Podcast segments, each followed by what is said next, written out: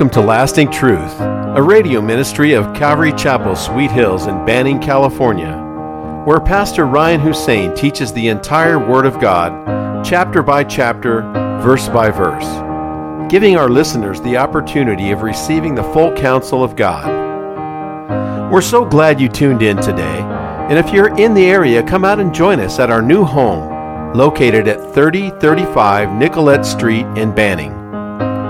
If you are unable to attend, you can tune in on YouTube Live at Calvary Chapel, Sweet Hills, Sundays at 10:30 a.m. and Wednesdays at 7:30 p.m. And don't forget to join us for our worship on Instagram Live at Calvary Chapel, Sweet Hills, 30 minutes before the YouTube broadcasts.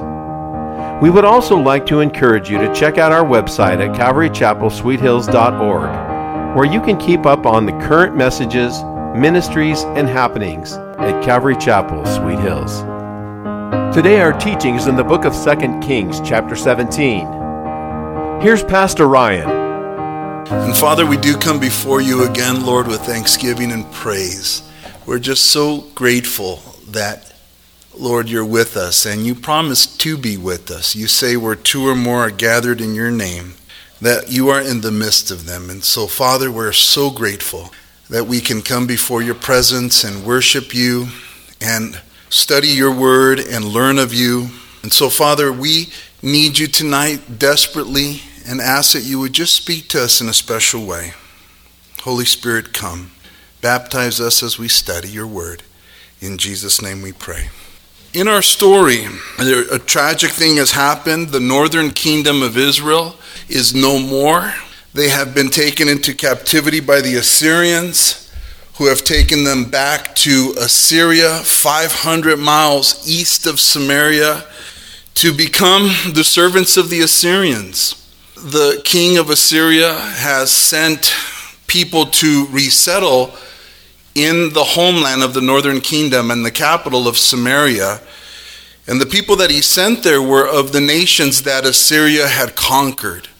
And so, like we mentioned before, the Assyrian Empire, they would conquer a people, take them to Assyria, spread them out in their own land, or if they conquered other lands, they'd resettle them there just to expand the kingdom of Assyria. And so Samaria, that used to be the capital of the northern kingdom of Israel, is now Samaria of the Assyrians. And this has taken place, as you know, because the children of Israel had forsaken the Lord and rather than trust in Him and receive the love and the blessings and the protections and all that comes with honoring their God, the God of Moses, the God of Joshua, and Caleb and all the judges, the one true living God of Israel, promised to bless their life. They turned away and believed in these pagan idols that were dead. They were nothing. They were like those who made them. They have eyes, but they do not see. They have ears, but they do not hear. They have hands, but they do not handle. They're really fake, and they are backed by spiritual demonic forces. And so rather than honoring the living God, they forsook him. And so this is the judgment of God upon his people, the apple of his eye. And God was long suffering with them, but time has run out for them. They did not heed the warnings. Here we are today, and the lessons that we read about the problems that the Israelites faced and went through and how they failed. These are all reminders for you and I to learn from their mistakes, that we would learn from history. Because so oftentimes people don't learn from history and they end up repeating the same mistakes. So we want to be those that are careful that we are careful as believers to worship the Lord and Him only, to worship Him correctly, to not want to be like the world that God pulled us out from. For all that is in the world, the lust of the flesh, the lust of the eye, the pride of life is passing away. It's dead, it's dying. But those who trust in the living God shall stand forever. And so we have to learn from their lessons. We have to learn. In our story last week, the Lord sent lions into Samaria in order to kill some of them because they had no regard for the God of the Israelites. They had no regard for Jehovah, for Yahweh. And so, as they were being killed, they sent a message to their king back in Assyria and, and said, You have to do something. We're, we're being killed here because we don't know the rituals of the God of this land. And so in their minds, they thought all we, all we have to do is find out what ritual to do, and we should be fine. Which is the mentality of a lot of people in the world today, right? That if they just do a certain religious act, that they would please God enough so that they can then go about living their own lives. As long as they do a certain ritual, they can live for themselves, they can, they can have no regard for, for God, just do a religious act and and so many feel that they're okay with God because they do certain religious acts, but they don't really live for the Lord. They don't really follow Him. And so they thought that all they had to do was find out what the rituals for the God of Israel were, and they'd be fine. And so the king of Assyria sent back an Israelite, a priest, to show them how to respect the God of the land. And we're told that that priest settled in Bethel. And Bethel was one of the main places where the Israelites were worshiping the golden calves. So the fact that he went to settle there tells us that this priest probably didn't do a good job in showing them how to respect Yahweh. And that's where we're at in our story. The lions are attacking. Here comes the priests. Will these nations that are there in Samaria straighten out? And so in verse 29, we read, however, every nation. We got to look at the verse above it that says, Then one of the priests whom they had carried away from Samaria came and dwelt in Bethel and taught them how they should fear the Lord. However, every nation continued to make gods of its own and put them in the shrines on the high places which the Samaritans had made.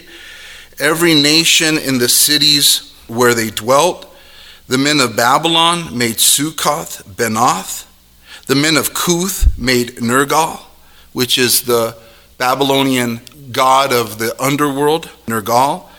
The men of Hamath made Ashima, and the Avites made Nibhaz and Tartak. And the Sepharvites burned their children in fire to Adrammelech and Anna, Melech, the gods of Sepharvaim. So they feared the Lord. From every class, they appointed for themselves priests on the high places who sacrificed for them in the shrines of the high places. They feared the Lord, yet they served their own gods according to the rituals of the nations from among whom they were carried away. And so we read here that these new occupants, these Samaritans, did not change their minds about worshiping their pagan gods, even though the lions had killed some of them. They simply, because they worship various gods, they're simply adding Yahweh as to their list of various gods. And again, we read about them here, but the one thing is clear is that they didn't change. They didn't change. They knew that the lions were sent by God. They knew that he was not happy. And yet, a priest goes down there, perhaps shows them how to do some of the rituals, but no doubt word had, gotten out that Yahweh is the one true living God. And yet, the tragedy that they faced with the lions didn't change their mind.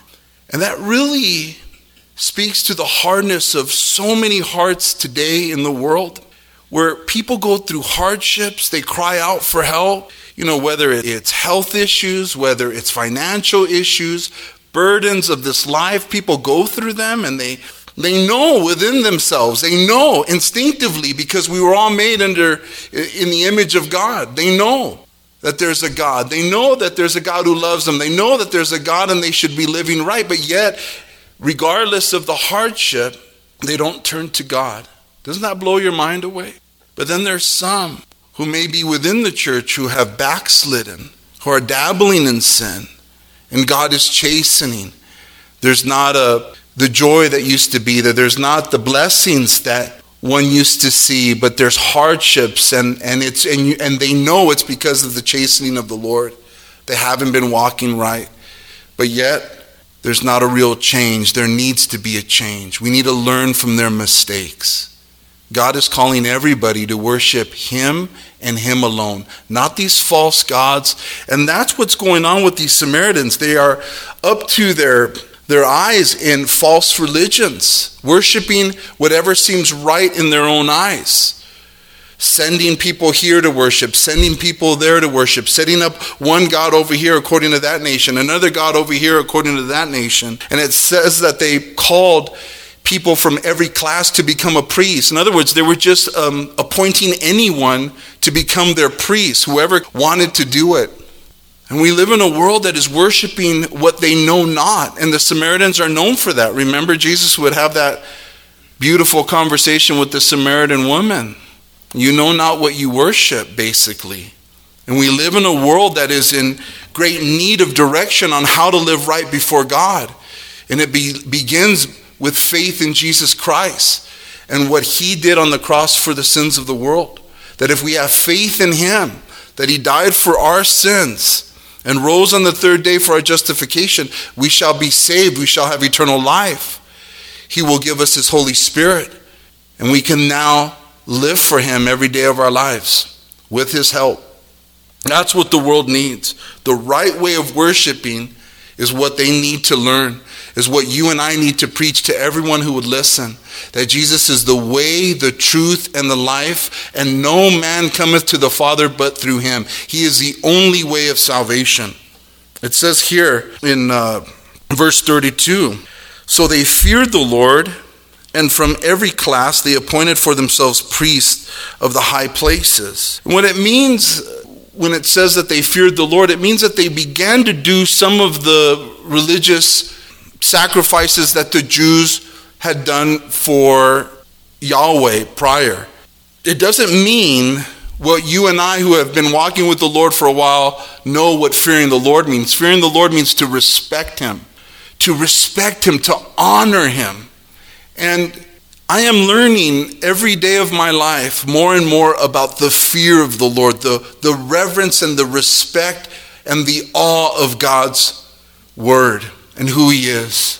You know, we can fall into a state where we're making excuses for, for sin, where we can make excuses for laziness, where we can make excuses for not doing anything. We, we are so good as sinners saved by grace of just making excuses. We know so much about the word, but we kind of know our way around it. You know, we find loopholes in our minds and in our hearts to say, you know what, I'll, I'll grow in that area someday. I'll get to that place at some point in my walk, in my journey.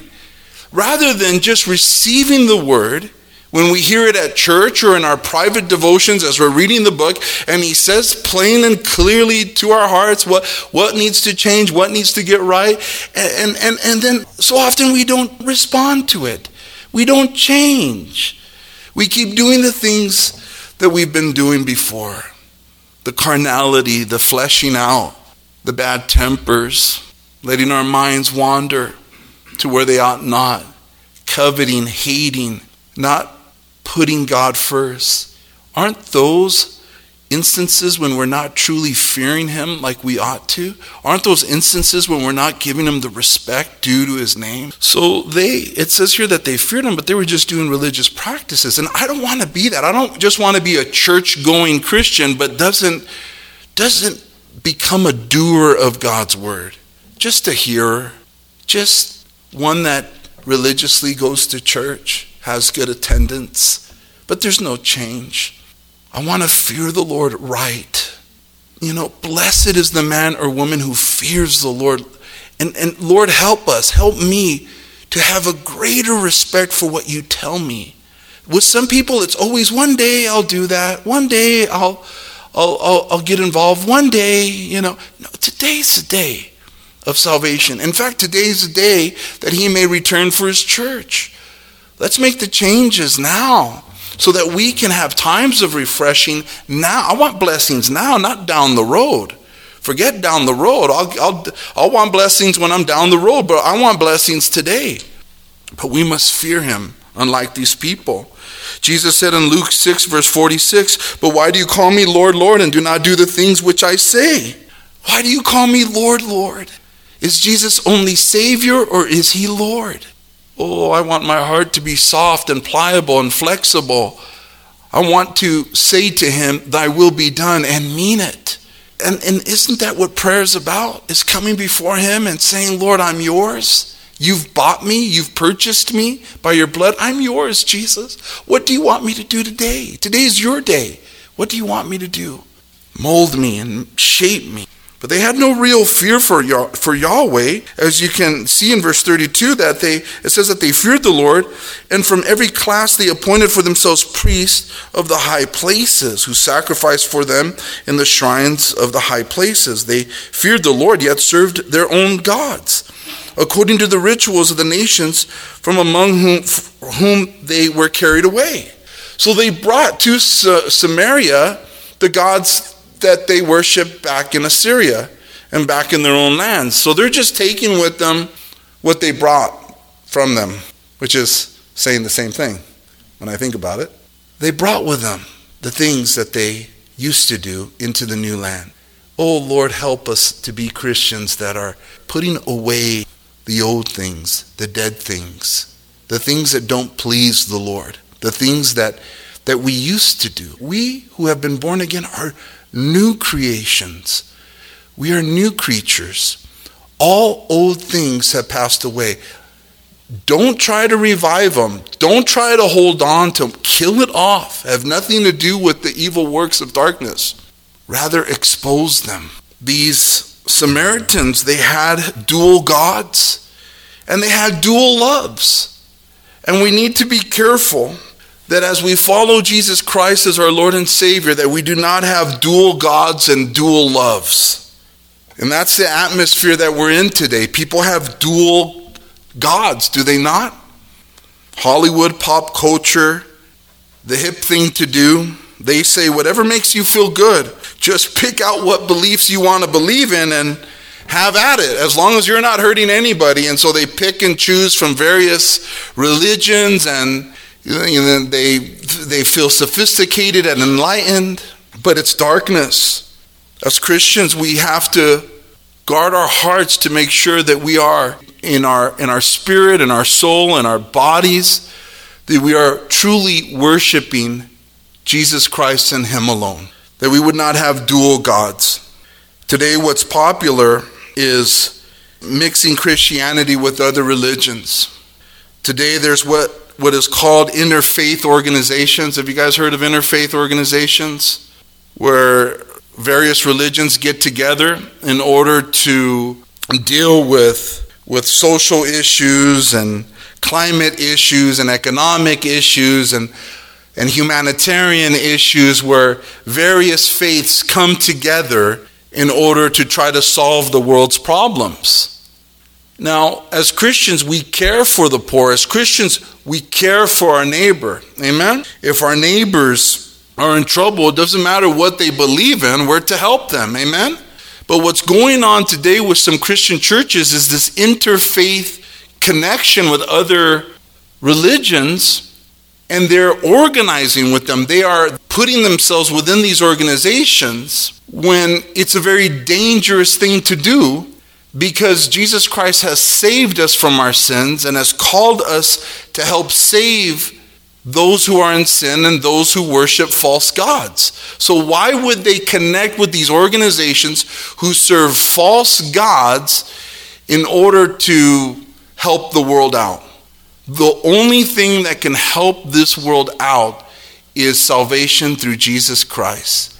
And there is no other name given under heaven by which man can be saved except Jesus Christ. But if you do your homework, there are various Christian churches that are more than, than proud to say we're connecting with, with Muslims and Hindus and various religious organizations in order to, for the better good of the world. That's an oxymoron. Those are false gods.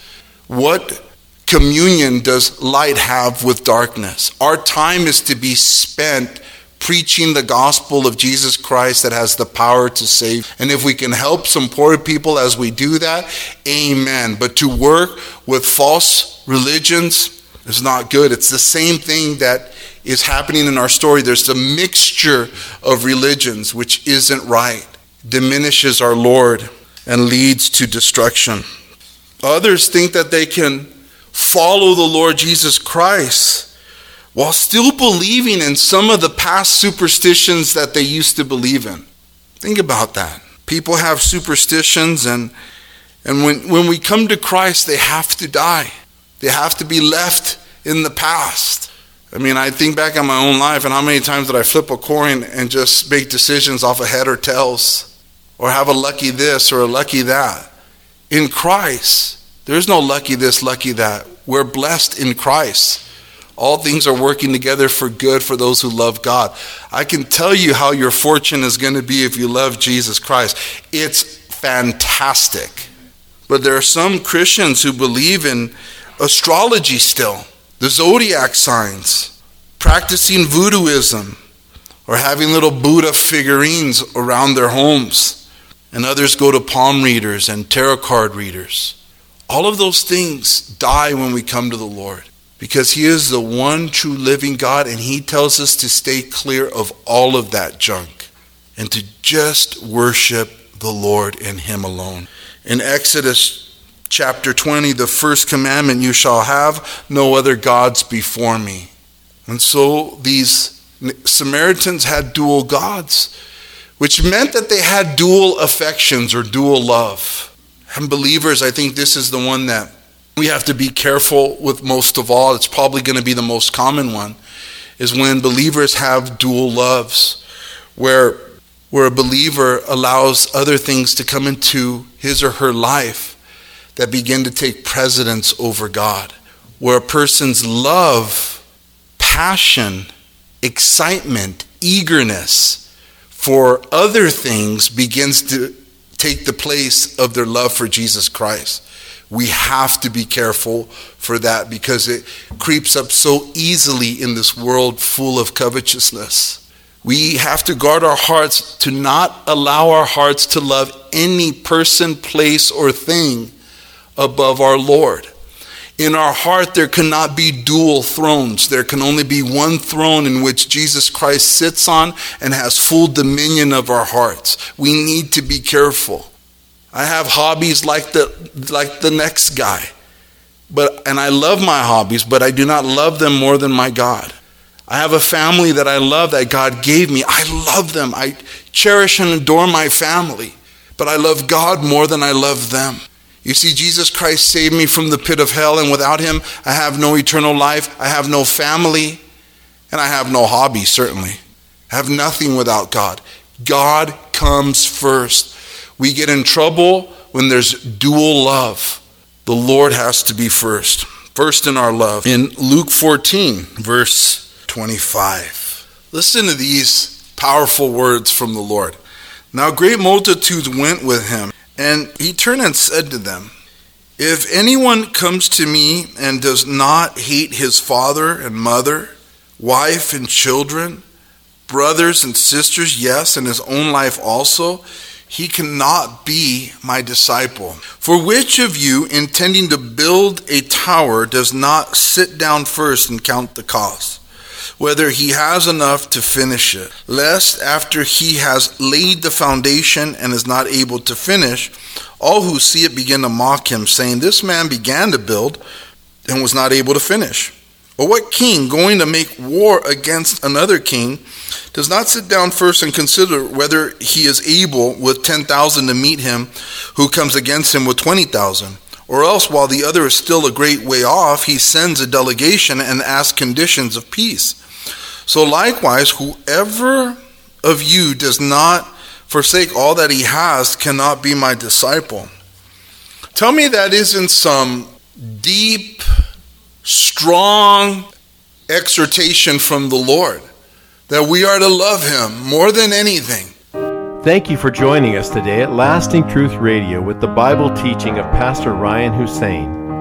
If you're in the area, come out and join us at our new location at 3035 Nicollet Street in Banning. You can also find us on YouTube Live at Calvary Chapel Sweet Hills, Sundays at 10:30 a.m. and Wednesdays at 7:30 p.m. If you would like more information or would like to send a gift to the ministry, Check out our website at calvarychapelsweethills.org or you can call us at 951 572 2309. We hope you will continue to tune in as we journey through the entire Word of God with the teaching of Pastor Ryan Hussein at Calvary Chapel, Sweet Hills.